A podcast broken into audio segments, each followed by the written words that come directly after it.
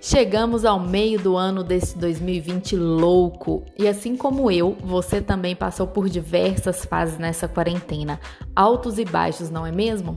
Questões relacionadas à sua autoestima, à sua autoconfiança, ao seu amor próprio, surtos de pensar na maneira como você vive, enfim, é um turbilhão de pensamentos e tá tudo bem.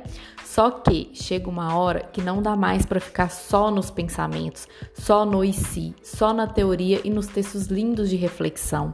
É preciso agir, é preciso fazer alguma coisa, é preciso ir para a ação.